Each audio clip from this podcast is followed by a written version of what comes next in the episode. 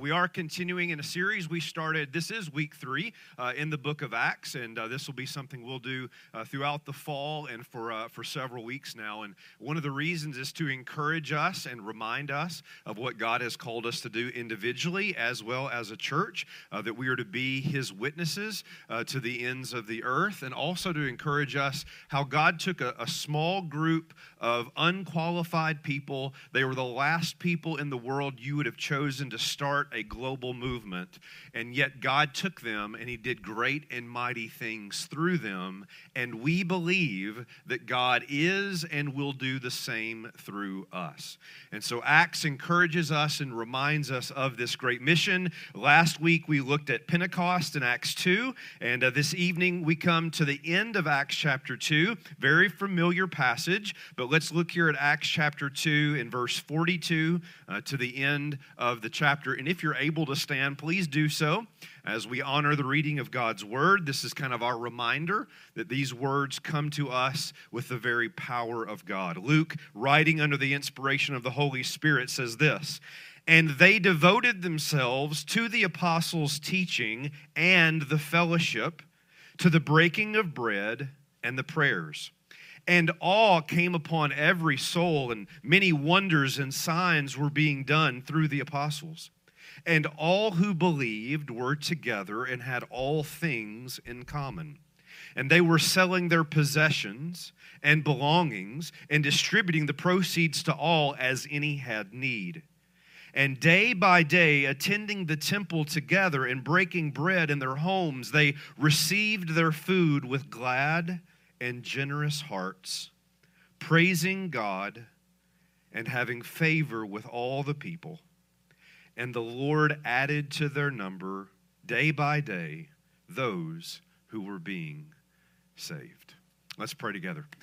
Pray for me and pray with me now as we ask God to teach us from His Word.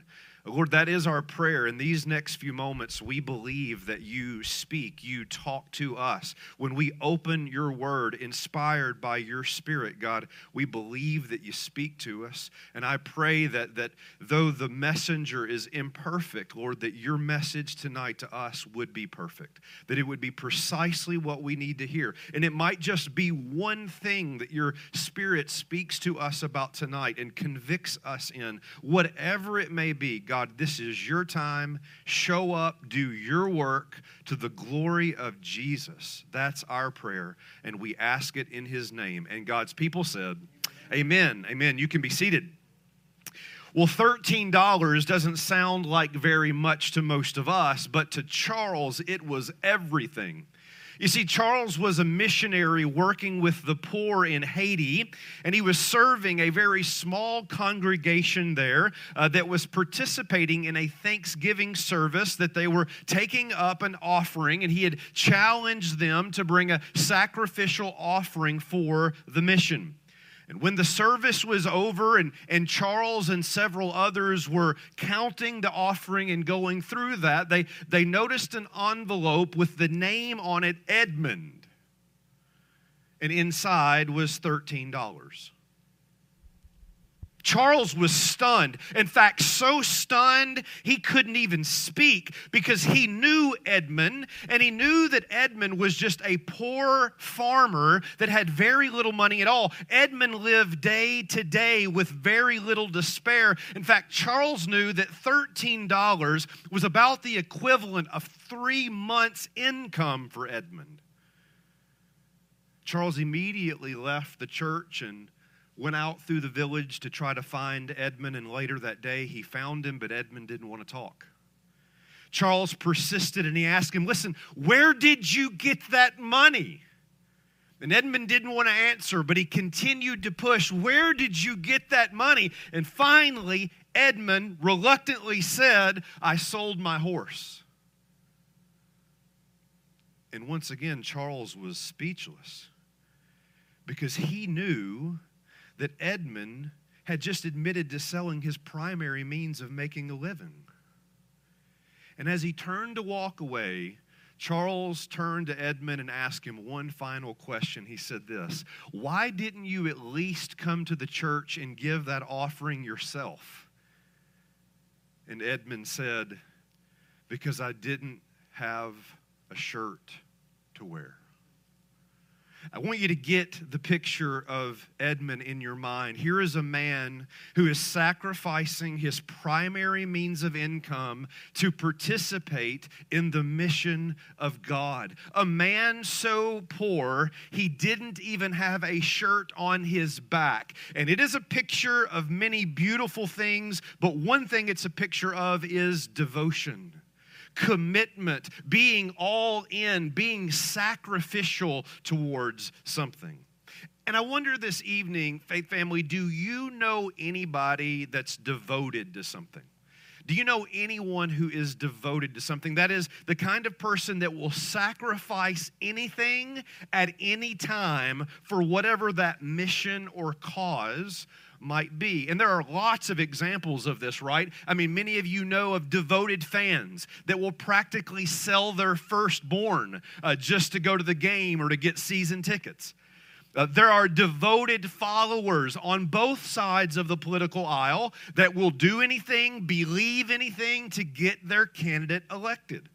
There are devoted parents that will do anything in their power, whatever it takes to provide for their children. Or maybe devoted friends that are willing to stand with you in the fire and take the bullets and walk with you in life. Devotion.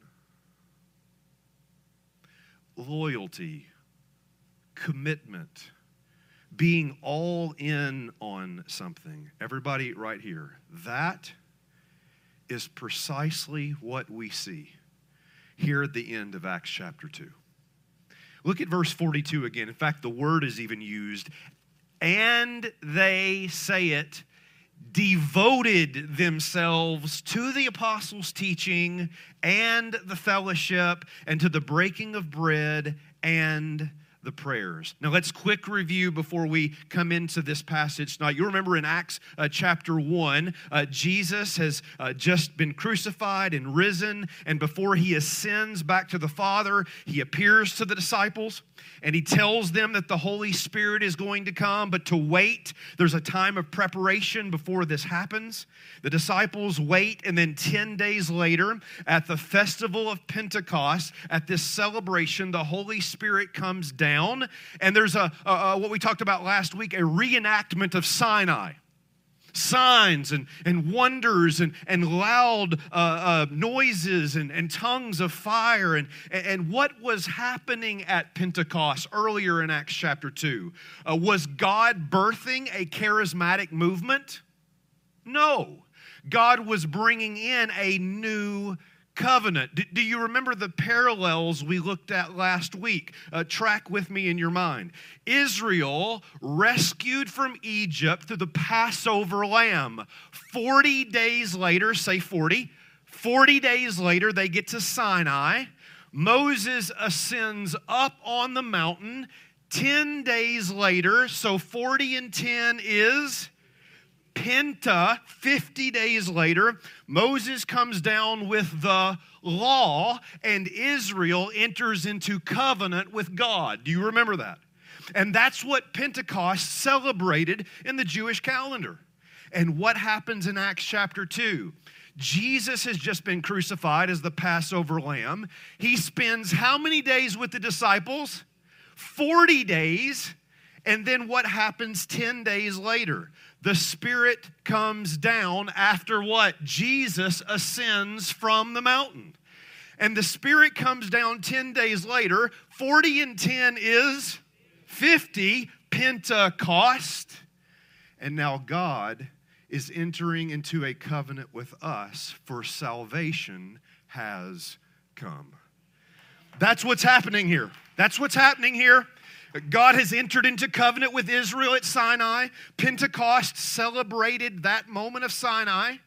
In this moment in Acts chapter 2, the new covenant of God is coming in. Salvation has now come. And to show us that this new covenant, this mission of salvation to the ends of the earth is going to go to the ends of the earth. As Jesus said in Acts chapter 1, verse 8, you're going to be witnesses in Jerusalem, Judea, Samaria, and the ends of the earth.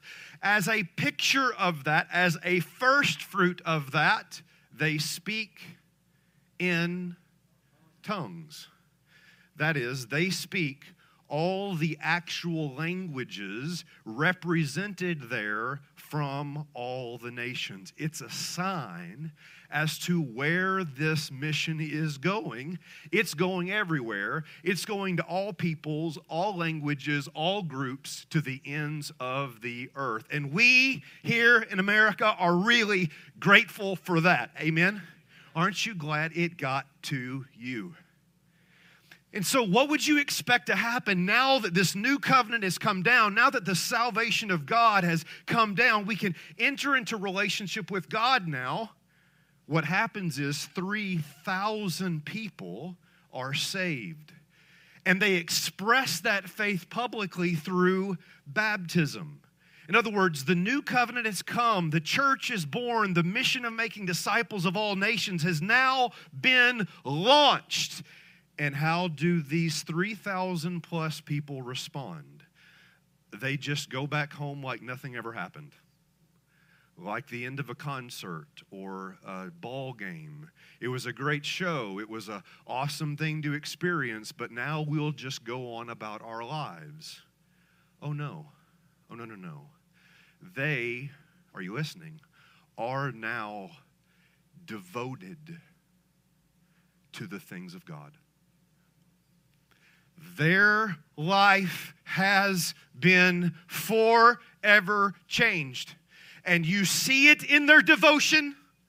You see it in their commitment and loyalty to the things of God. Verse 42 again. And they, say it loudly, devoted themselves to the apostles' teaching and the fellowship, to the breaking of bread and the prayers. In other words, God is birthing a community. They, they don't just leave after the big show and go on about their lives. Oh, no, no, no. They are now devoted to something. Their life now has a purpose to something. They are now driven by something. They now belong to the community of God. And they're all in. They are all consumed in this work and this mission that God has called them to. Luke uses a word here we're familiar with. Uh, the Greek word, many of you know it, is koinonia. In fact, if any of you know a Greek word, that's probably the one you know. Koinonia, it means what? Say it. I figured you'd know that. Three of you knew that. It means fellowship, right?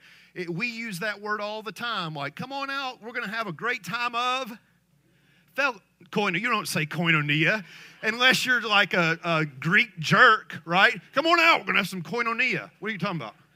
No, you say, come on out. We're going to have a great time of fellowship. The problem is we've dumbed that word down. We've turned fellowship in the modern church into this idea, like having a cup of coffee with somebody, or, or maybe a church potluck, or, or you know, kind of a small group at your home, or, or having some Christian friends. That's kind of what we think about when we think of koinonia. But of course, that's not at all what the biblical word means, or at least it's not deep enough. And it's certainly like, just read the text. It's not at all what Luke has in mind here. Luke here is not saying, and they really became buddies. I mean, they just opened up about their feelings and had good talks.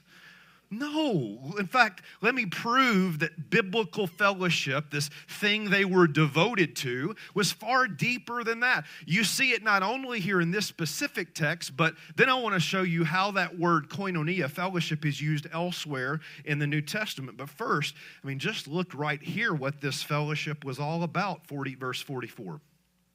And all who believed were together and had all things in common and most of us skip verse 45. They were selling their possessions and belongings and distributing the proceeds to all as any had need. Now, it is clear you do not need a PhD in theology to understand that the fellowship that they are devoted to in verse 42 is deeper than friendship. It, it is a sacrificial, joyful partnership in the mission of God. Luke is saying so much more than they had close relationships. He's saying that when it came to one another, they were devoted. There was devotion to the fellowship and this mission sacrificially, and they joyfully did it because they've been transformed by this new covenant. They've, they've experienced the salvation of God, and that's made them devoted to the things of God. Not just here in this passage, but think also in the New Testament how that word koinonia, fellowship, is used. It's not, by the way, always translated fellowship, but it's the same word koinonia. I'll give you four examples because I want to prove my point specifically. Look at Romans 15 26 on the screen. Uh, for Macedonia and Achaia have been pleased to make some koinonia. That's the word that's used there for contribution for the poor among the saints at Jerusalem. Uh, this is 2 Corinthians 8, verse 2 and following. Listen closely. In a severe test of affliction, their abundance of joy and their extreme poverty, think Edmund, have overflowed in a wealth of generosity on their part. For they gave according to their means, as I can testify, and beyond their means of their own accord. There wasn't any guilt sermons. There wasn't any twisting any arm. No, they did it on their own accord, begging us. We didn't beg them. They begged us earnestly for the favor of taking part. That is koinonia in the relief of the saints. 2 Corinthians 9:18. By their approval of this service, they will glorify God because of your submission from your confession of the gospel of Christ and the generosity of your koinonia, your contribution for them and others. Last one, Philippians 4:15. Uh, you Philippians yourselves know that in the beginning of the gospel, when I left Macedonia, no church entered into koinonia, partnership with me in giving and receiving, except you only. Faith family, come in right here because listen, I use this word loosely. We all use that word fellowship loosely. But when we define fellowship as just deep relationships, I mean, it was such a good fellowship, like he really opened up and shared. And we had coffee because you can't have fellowship without coffee, right? When we dumb fellowship down to that, we're missing its biblical meaning. Listen, you, are you listening? You have not, and I have not experienced Christian fellowship until it has cost you something. Let me say that again. It's a great place for an amen, but I'm not surprised no one would amen that, right? You have not experienced Christian fellowship until it has cost you something. Fellowship, biblically defined, is sacrificial partnership in the mission of God that we are devoted to one another and the mission to the point that it hurts. And these early Christians had no problem selling their possessions and taking care of anybody who was in need because they were in fellowship with one another. Most of you have probably seen the movie Miracle uh, because for some strange reason y'all like hockey. I don't understand it, but I, I, guess I get it. Uh, I didn't grow up around hockey. But, anyways, it's a good movie. And if you've seen it, you know it's about the 1980 Olympics and the U.S. hockey team. And if you've not seen the movie, you probably should see the movie uh, because it, it is, it is a, a, a gripping story uh, certainly in the sports world. And you'll remember one scene where uh, Herb Brooks realizes he's the coach of the USA team and he realizes that his team's not all in. In fact, you'll remember that his issue is that they are playing for the name on the back of the jersey. They're playing for themselves. This is all consumed in what they want. And you remember after one game, after it finishes, he makes them go back on the ice and they practice over and over and over again until they can hardly move because he wants them to play for something greater than the name on the back of the jersey. Take a look. Hey.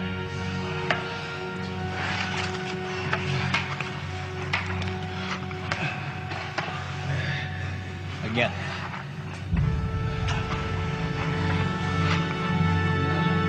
Again. Perfect. Come on, Craig, blow the whistle. Again.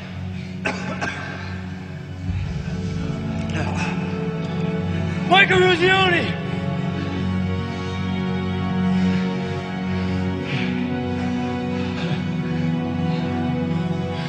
Winthrop, Massachusetts!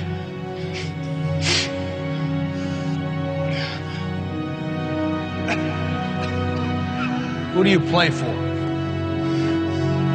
Play for the United States of America!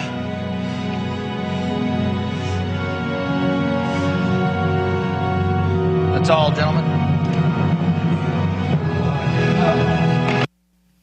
And of course, what's the point there? If they're going to be a team, they're going to have to learn that it requires a sacrifice for something greater than themselves. If we're going to understand biblical and Christian fellowship, we're going to have to realize that it comes with a sacrifice for something greater than our lives. We are devoted to something bigger than us.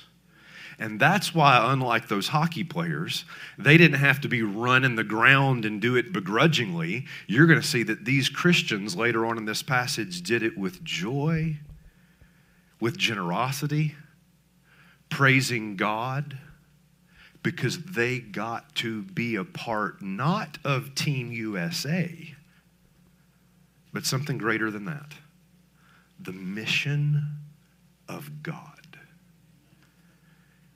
And so they were devoted to the fellowship, to one another, and the mission that God has called them to. And Luke tells us here not just that they were devoted to this, but he tells us what they were devoted to. So look back again at these verses in verse 42. We'll see some of the specifics. They devoted themselves to the apostles' teaching and to the fellowship, to the breaking of bread, and to the prayers. Let's bring the mic down just a little bit. And all came upon every soul, and many uh, wonders and signs were being done through the apostles. And all who believed were together and had all things in common. They're selling their possessions and belongings and distributing the proceeds to all as they had need. And day by day, attending the temple together and breaking bread in their homes, they received their food with glad and generous hearts, praising God and having favor with all the people. And the Lord added to their number day by day those who were being saved. Now, honestly, each one of these things requires its own sermon. Uh, and I probably could slow down in this series and do a sermon on each one, but I'm just going to kind of give you four main buckets of we've already seen that these early Christians were devoted to one another, devoted to the mission of God, but what specifically were they devoted to in terms of their being together, in terms of their devotion to one another? I'm going to give you four, and I think all of these are important, and I want you to use this as kind of an inventory of your own devotion to the things of God. Number one, they were devoted to the word, that, that is obvious from verse 42. Uh, keep in mind, these 3,000 plus people that were saved at Pentecost are brand new Christians. And so they, like a new baby, cannot get enough to eat. I mean, if you put it out there, they're going to slop it up. They are starving. They are hungering for the word. They are desiring the apostolic witness and, and teaching. They can't learn enough. They can't be taught enough. They want to know the things of God. Do you? I, I really hope you haven't lost your appetite because you have gone from an infancy stage to maybe adulthood. Oh, oh, we, we are to be devoted to the scriptures, devoted to the teaching of the word. Now, this word teaching is actually what we get our word for for doctrine. And so we see that these early Christians were devoted to the teaching of the scripture. And I've talked about this like when you come in on the weekend, I want you to come starving. I want you to come hungry. I want your stomachs growling. And I'm going to do the best that I can by God's help in me to, to serve it up hot and fresh. All right? So, so you come hungry, and I'm going to do the best that I can to unpack the apostolic teaching, not because I'm an apostle, but because the apostles wrote this and I want to feed you, but I want you to be hungry for the word, even if you're 80 years old. Because I don't ever want myself, or do I want you, or this faith family to lose our devotion to the teachings, the doctrines, the apostolic witness of the gospel. And maybe the conviction that falls up on you tonight is you've lost your appetite. That hunger for the word has been lacking. And, and, I, don't, I don't know what the reasons for that might be, but I do pray that God would renew that appetite for the truth and that you would devote yourself to the study of God's word. Amen? Second, they were devoted to worship. They were devoted to worship. In verse 42, uh, we see not only the apostles' teaching, but the breaking of bread. That's likely meals together in their homes. It can be uh, the Lord's Supper. To the prayers in verse 42. In verse 46 and 47, they attended the temple together day by day. Uh, they received their food with glad and generous hearts. In other words, they made gathering together for worship a priority. They would eat together. They would go to the temple together day by day. They would pray together. In other words, and specifically in this context, it's important to understand that given the Roman persecution that's about to come upon them because they have just been baptized, and everybody knows that they're a follower of Jesus and they're going to pay the price for that, they knew they couldn't get through this alone. And so they made worship together a priority. And this is why you hear me talk a lot. Listen, listen, none of this coming out of legalism. We, we don't sit there at the front door and be like, uh, name please, check oh, you haven't been here in a while. We don't do that, right? Because we don't want you to feel guilty about this. But, but our encouragement to you is listen, you're not out to be out there living this alone. Our congregational and corporate worship, times of gathering together and hearing the apostolic teaching of God's word, is important to your soul. And they knew this. We're not going to survive the persecution that's coming if we do this by ourselves. We must be together in worship. And so worship became a central part of their devotion. Number three, they were devoted in sharing their wealth. And by wealth, I don't mean that they were filthy rich. It's just whatever wealth they had, they joyfully and gladly sacrificed it for whatever the needs were, whether it was within the body or for the mission.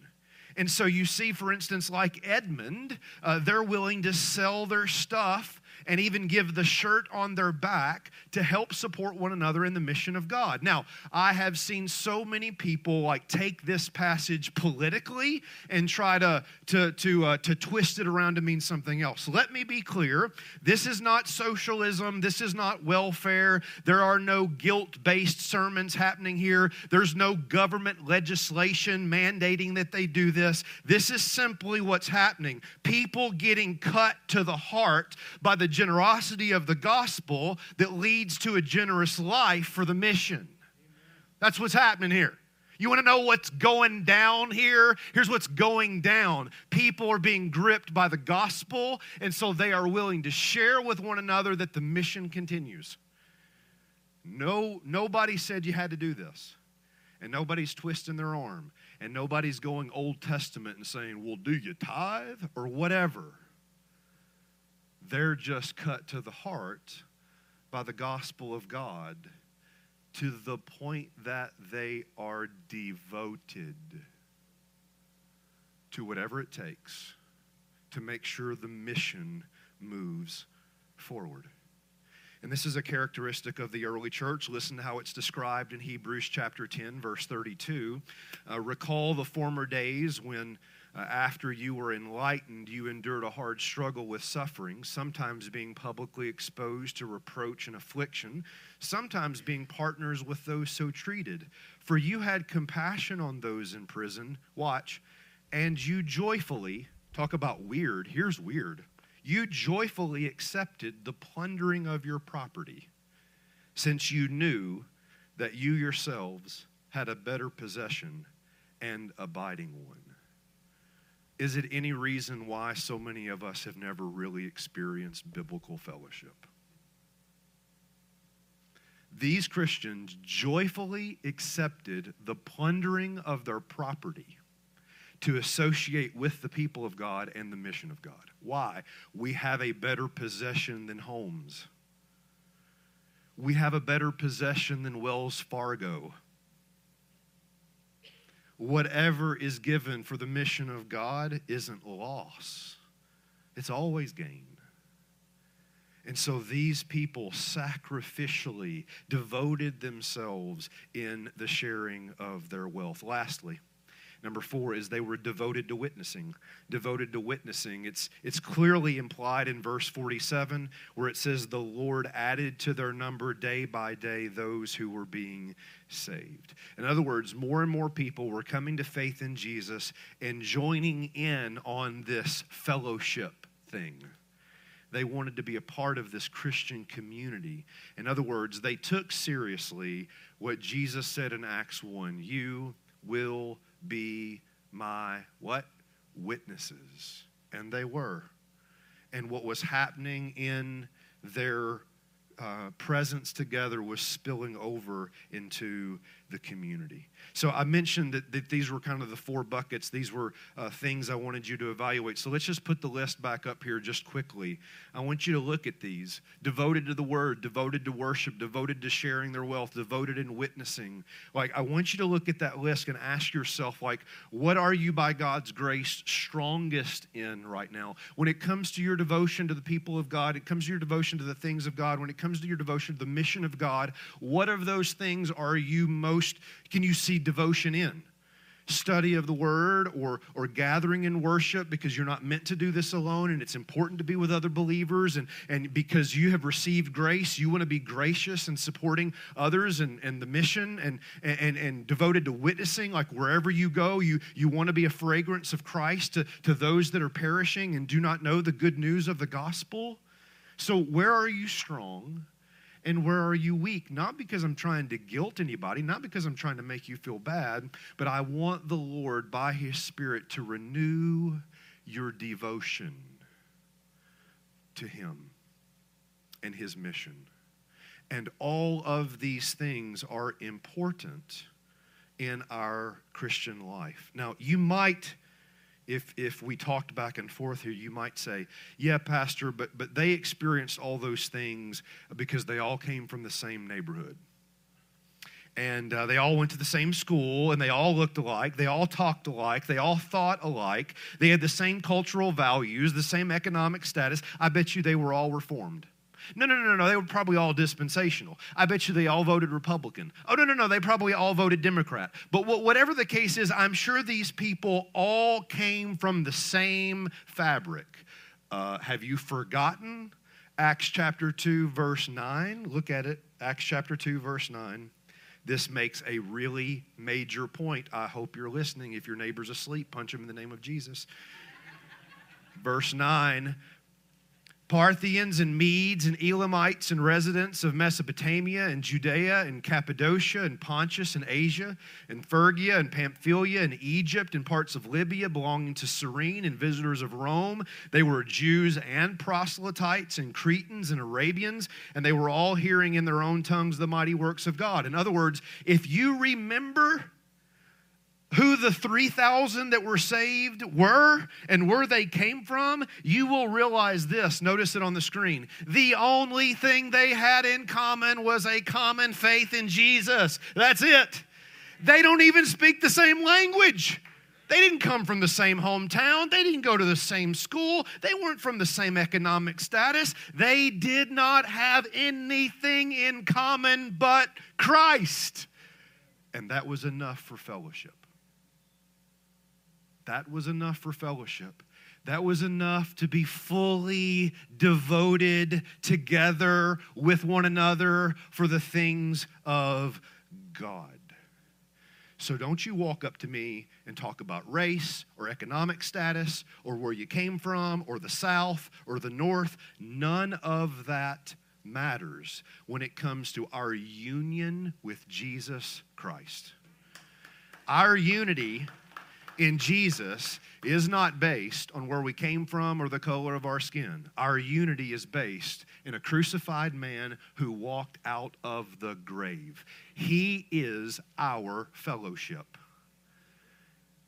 And He is why we are devoted to the mission of God.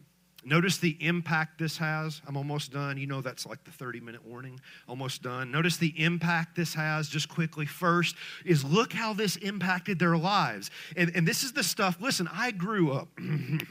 I grew up in the church culture that would make you feel guilty about this stuff. Like how, you know, how many times you go to church and how much do you give and, and how, how, many, how many hours are you spending in the word? And it was just all guilt, guilt, guilt, law, law, law. Let me just tell you, Forget all that stuff. That is not about what we are here at Faith Family, nor is that what the scripture is about. Like, look, look, look, look, look, look. They didn't do these things because mama made them. They didn't do these things because pastor said so. Like, look at the impact it had on their life. Look at verse 46 again. And day by day, attending the temple together and breaking bread in their homes, they received their food with glad and generous hearts praising God and having favor with all people. In other words, the text is saying they are doing this not out of obligation, not out of law, not out of religious tradition. They're doing this out of glad and generous hearts. And they are praising God. So if for a moment you smell a hint of legalism, know that we oppose that here. None of this is driven by guilt. It is driven by the gospel. It is driven by the grace these 3,000 people have just experienced by the Holy Spirit coming down, and it is contagious. It has changed the way they approach life. But it doesn't just impact them. Again, notice the impact it has on outsiders quickly, verse 47 and the Lord added to their number day by day those who were being saved. In other words, this excitement bled into the community, and the Lord added to them. Now, I love that phrase. I could preach a whole sermon on the phrase, the Lord added to their number. We could add to our number. Next week, the 100th person that walks through the door gets a 55 inch TV. I bet you attendance would be up. In fact, some of you'd be outside counting 97, 98, 99. I'm next, right? Like that's that's listen, you can you can grow a church. But that's not how a church is meant to grow. Who added to them? The Lord added to them. God brought the growth as they were devoted to one another and the things of God. That's how church works. Jesus said, I will build my church. Now, uh, listen, the last thing Jesus needs me to do is build his church. Can I get an amen? Like that's a, maybe the biggest amen of the night right there. Amen. He doesn't need me to build his church. He doesn't need me to add to faith family. What he's called us to do is be witnesses with glad and generous hearts joyful in the things of God as we go about our life. And there'll be a fragrance of Christ that those who are perishing will smell and say, I want that. Where can I get that? Why don't you just come and be a part of the sweet fellowship that we have at Faith Family? It ain't perfect. It ain't perfect at all. But the love of God is there. And that is what's happening here. There's no strategic plan on how to add a thousand baptisms. I think God just showed you he can do 3,000 pretty quickly. He doesn't need your strategic plan, but he uses people devoted to the things of God. Well, let me say this quickly and then close. The early church did not explode because a few educated, eloquent, paid church leaders told everybody about Jesus. The church exploded because housewives and doctors and farmers and fishermen were transformed by the gospel, devoted to the fellowship of one another, and that produced a joy they couldn't contain. and it overflowed into the community where they lived. That's Acts 2.